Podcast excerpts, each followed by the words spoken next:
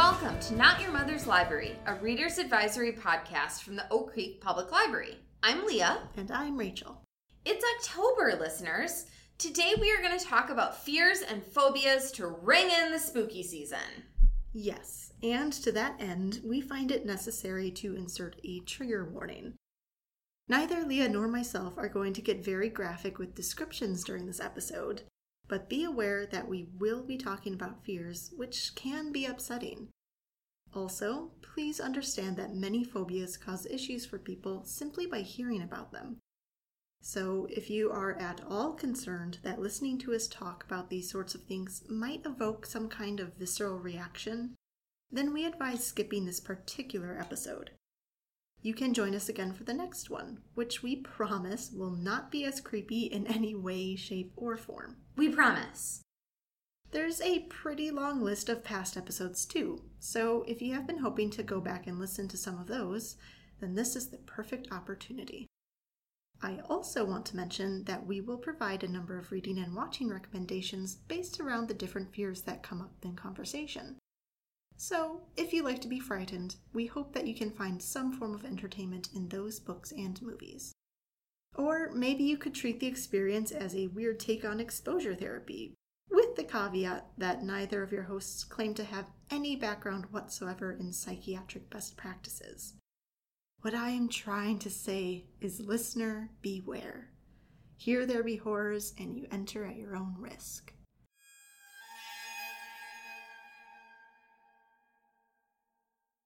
So, I have a few things that I personally fear, or that just squick me out really hard. That's a great word. They've, they've plagued me since I was a little kid moths and centipedes. I just don't care for them. Never have, never will. Centipedes, or just the thought of them, give me that shiver down my spine. And yes, just saying that gave me a shiver down my spine. I can remember being a kid and finding a moth in my bedroom.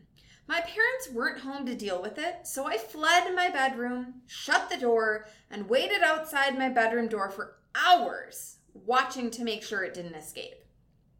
Flagged my folks down as soon as they came home to help me. Listeners, recently I had to deal with almost just this situation as an adult, too. I had a new plant a little baby fir tree to put in a pot, and I set up all my supplies in the garage. Only when I went to open my bag of previously opened potting soil, a big moth flew at me out of that bag. Oh, jeez. My silly reaction was to slam the bag shut to keep it from escaping, to trap it. Mm-hmm. Only I really wanted to pot that plant, so I needed that potting soil. My husband was away on a work trip, so there was only me, myself, and I to deal with it. And it was hard. I tried first to open the bag up and shake it a bit to encourage the moth to fly out, only it didn't. Of course not. It was nowhere to be found, which was so much worse than if it had just flown out. I somehow made it through getting enough potting soil out of the bag, scoop by careful scoop, to get that plant potted but I did call my dog over, my beautiful, protective, brave dog, for just in case. Good doggy. She didn't know what she was on guard duty for, but bless her, she was ready to help. We don't deserve dogs, I swear. And in case you were curious, my little fir tree is thriving. So it had a bit of a happy ending. It did. Hooray. I will admit, this does seem to be a very common fear for people if not moths and centipedes, the creepy crawlies and flying insects in general. One of our access services staff had an interesting distinction to make. She can mostly handle slower flying things, like moths, butterflies, and bumblebees. But fast, zippy things like flies or wasps are more fear inducing. She also mentioned grouping birds into the fear of flying things, too the one reason she mentioned about how crows can remember humans that wronged them and even pass that knowledge on to the next crow generation, well, that just seems super cool to me. Because that means a crow will remember if I'm nice to it. and maybe I can collect a whole community of crows to hang out with and be my backyard friends. I'd be cool with that, but I'd have to make a note never to invite the crows over at the same time as, as that access services staff member. You know, that is fascinating. I've read that corvids such as crows, magpies, and ravens are crazy intelligent. Maybe that's just deep enough into uncanny valley territory to be considered scary. Plus, a group of crows is called a murder instead of something normal like a flock or a pack, which raises a few questions. Another member of the library's access services staff also reports that one of their major fears is of hornets and wasps. They don't like the idea of any insect flying or buzzing nearby, but, and I quote, add a hurtful stinger and anger issues, and it scares me to the end of the earth. I don't like that other versions of it, which are nicer, pollinate the earth, can be super cute and fuzzy, and yet they're associated. and I completely understand. Hornets and wasps are the jerks of all black and yellow striped insects. Quite luckily, this staff member was able to avoid being stung, at least up until the age of 19, when they were at a graduation party and there were a whole bunch of wasps flying around the backyard. Now, they didn't actually see it happen, but they sure as heck felt the sting. If you listeners want to queue up some scary movies this Halloween, specifically those involving things that sting, I recommend the 2006 version of The Wicker Man, as well as the 1991 film My Girl. Both feature some odd yet iconic scenes that have been given the meme treatment over the years. To quote Nicolas Cage, not the bees! Anyway, I too have a general dislike for insects. Perhaps appropriately, they give me what's called the creepy crawlies. There is one insect that I find especially terrifying, though, and that is the humble butterfly. Yeah, laugh all you want, but this has been a lifelong fear of mine. If I see one of these flying freaks headed in my direction, I will literally cross the street to avoid it. Sometimes I even experience this specific recurring nightmare where I'll be at my childhood home, usually in my bedroom, a safe space, right? Mm-hmm. And I'll get this sudden, inexplicable sensation that there's something right above me. I'll give you one guess as to what it is. I don't want to take it. When I eventually buck up the courage to look, lo and behold, the ceiling is covered in thousands of butterflies hanging upside down like bats. I don't like it. Leah did just shudder in her chair. they'll be completely still as if they were dead, but then suddenly they'll fall like a collapsing house of cards, and then I'll wake up. I don't like it. Oh, it is the worst, and I hate it. Not 100% sure where this innate fear comes from, but I know for a fact that I have always thought that the Butterfly House at the Milwaukee Public Museum was a house of horrors. It really is. I mean, sorry to badmouth one of your main attractions, MPM, but I seriously don't get the appeal. At all. If you're not familiar, the Butterfly Wing is a glass room inside of the museum that houses a miniature botanical garden which doubles as a habitat for exotic butterfly species. You can wander in and walk amongst them at your leisure if you're insane and like to do insane things. the thing about live butterflies is that they eventually die, right? I remember going on field trips to the museum as a child and subsequently seeing all the butterfly corpses that had accumulated around the sides of the glass. Ew. I, I could see them while outside of the garden looking in and just thought, nah, I'm good actually. Y'all have fun in there without me. Mm-hmm. hmm That imagery is reminiscent of lepidopterology, which is the scientific study of moths and butterflies, often involving pinning them under glass. My father has a small collection, and it has always made my skin crawl. Sorry, Pops. It's just not for me. Anywho, if you would like to read a horror novel related to butterflies, try The Butterfly Garden by Dot Hutchinson.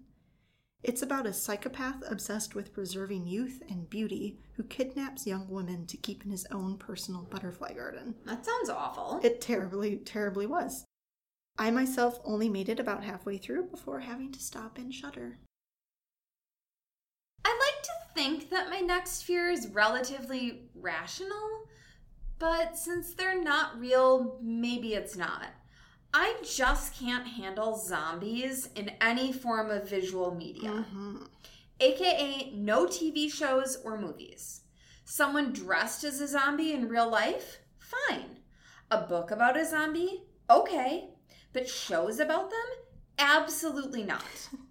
That means no Walking Dead for me, which does happen to be a favorite of my husband. But he very kindly does not watch it anywhere where I might catch it walking by, and I love him for that. He is a smart man. There's just something about the uneven gait, lack of intelligence, unrelenting pursuit, or just how icky they are that gets me. Or maybe it's the thought of being dead but not getting to rest.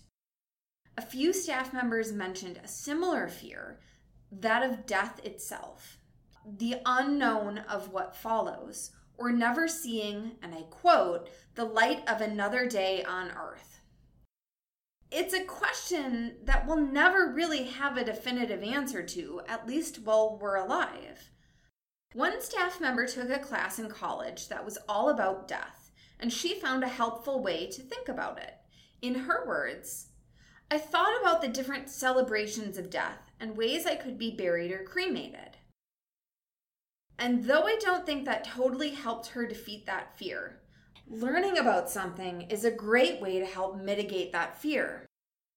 Of course, if it's a truly irrational fear, you can learn everything in the world about it and it won't help.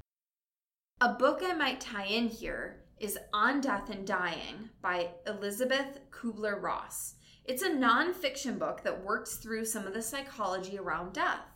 A related memoir about living with a terminal diagnosis and facing death is The Bright Hour, a memoir of living and dying by Nina Riggs. I have a fear that ties in pretty closely with death and the undead, too. While I have no issue with the idea of being dead someday, I tremendously dislike the aftermath. So, corpses, decay, rot, all of that. This is something we briefly talked about in an earlier episode of the podcast.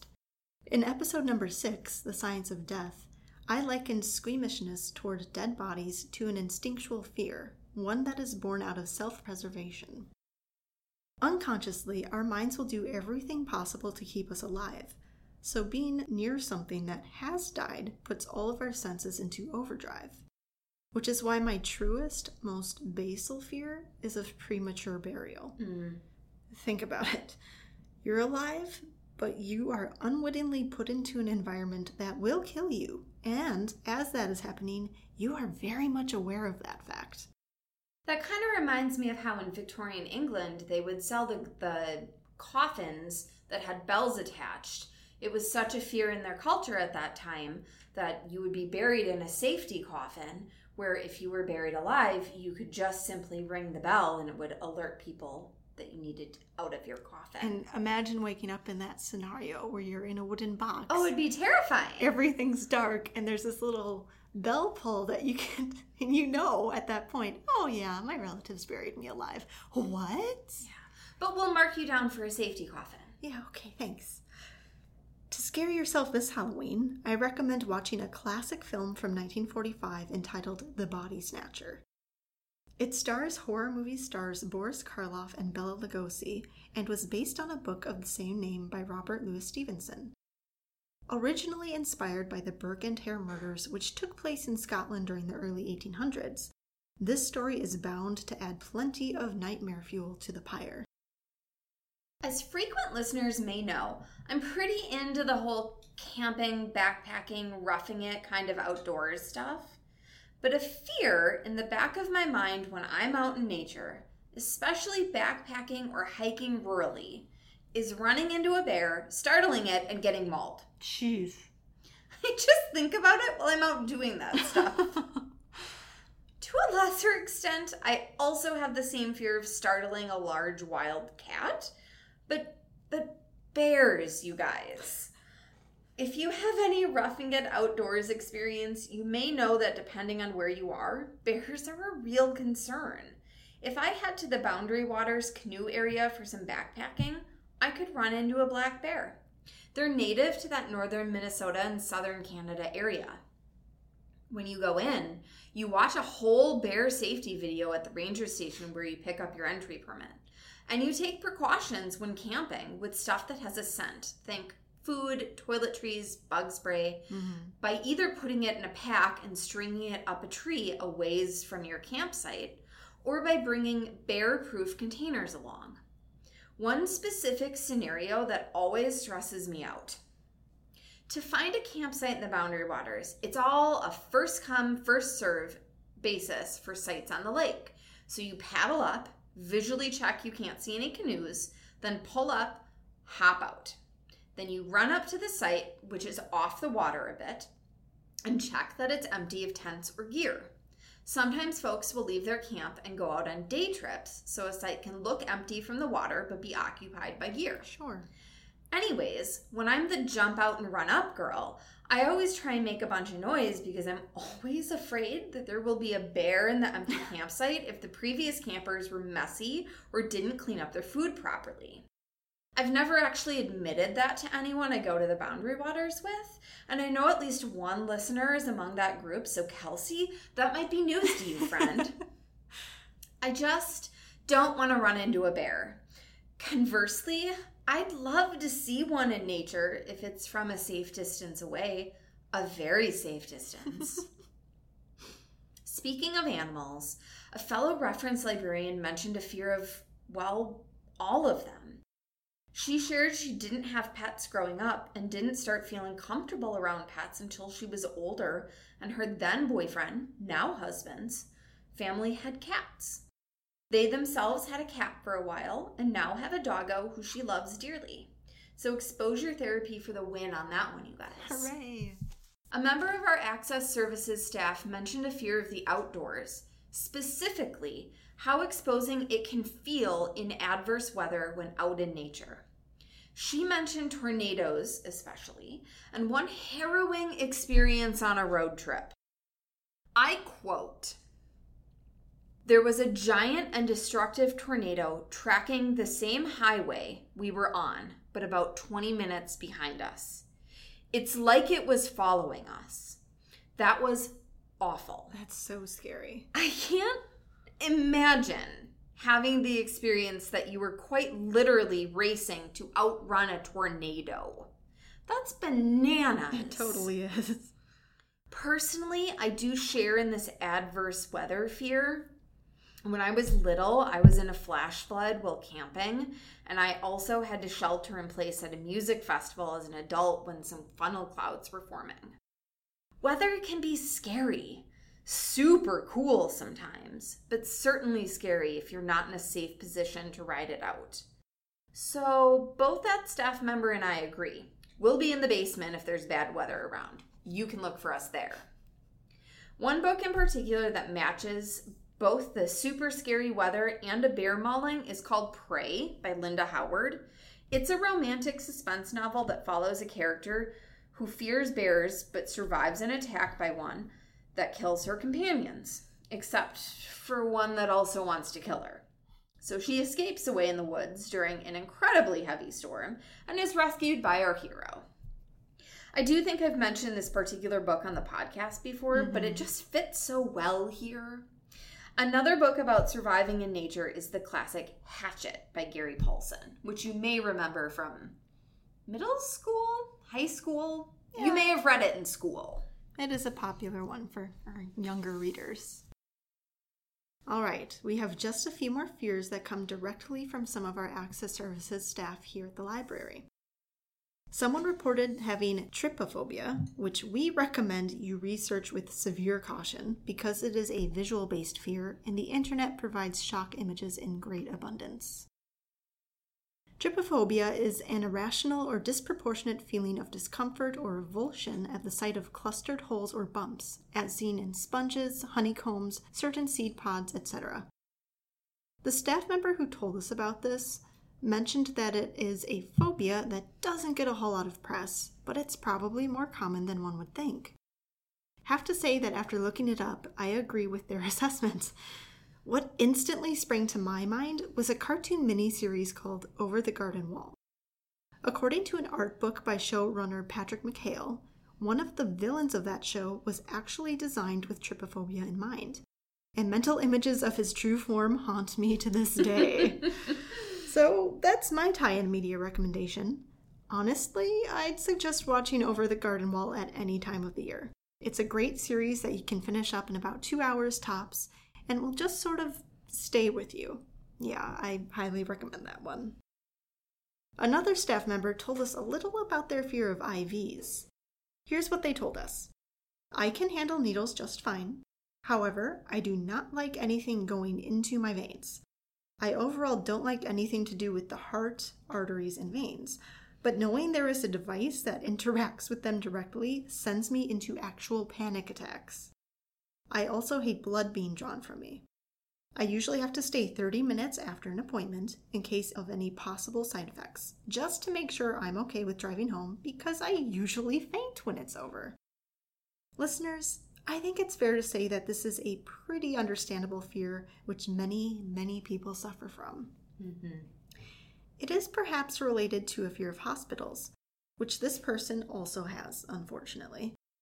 They explained, I feel helpless in there and feel like if I'm not a help, I should not be in the vicinity and should leave them alone. Along with hospitals, I cannot do anything that has to do with haunted or scary asylums.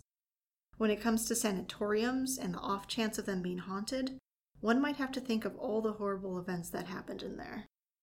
I don't watch nor visit any haunted asylum themed stuff, especially during Halloween. Mm-mm. My sentiment exactly. Yeah, mine too. I I do not enjoy those pop up haunted houses one little bit. Call me mm-hmm. a scaredy cat. I don't even care. You could not pay me to attend an event yep. like that. Not one bit. No. Mm-mm. Actual sanatoriums were also terrifying just in and of themselves. There are many records of the atrocities that took place in those institutions. If you were condemned to be in one of those before all the reform that started taking place within the last century, chances are you weren't getting out unscathed. A great nonfiction reading recommendation on this topic is The Great Pretender The Undercover Mission That Changed Our Understanding of Madness by Susannah Cahalan. It's about how a group of, quote, sane, unquote, people in the 1970s admitted themselves into asylums to test just how legitimate some psychiatric labels were. What they found changed the field forever, and it was really the impetus for mass deinstitutionalization. If you prefer fiction, I recommend the graphic novel Archival Quality by Ivy Noelle Weir. The premise is that a librarian is let go from her job due to a mental breakdown, and she ends up taking on a new position at a haunted medical museum that, turns out, used to be an asylum. Hmm. It's not meant to be taken too seriously, so consider it lighter fare during what has been a pretty dark episode of Not Your Mother's Library. In fact, with that, we have come to the end of the episode. We hope that you have a spooky and safe Halloween. Remember to visit the show notes section to find details about everything Leah and I blathered on about. We ask that you subscribe and rate the podcast if you enjoyed listening to it. Remember that if you have questions, you may reach out to us through the Oak Creek Public Library website or Facebook page by sending a message to at Oak Creek Library. Until next time, happy reading. Bye!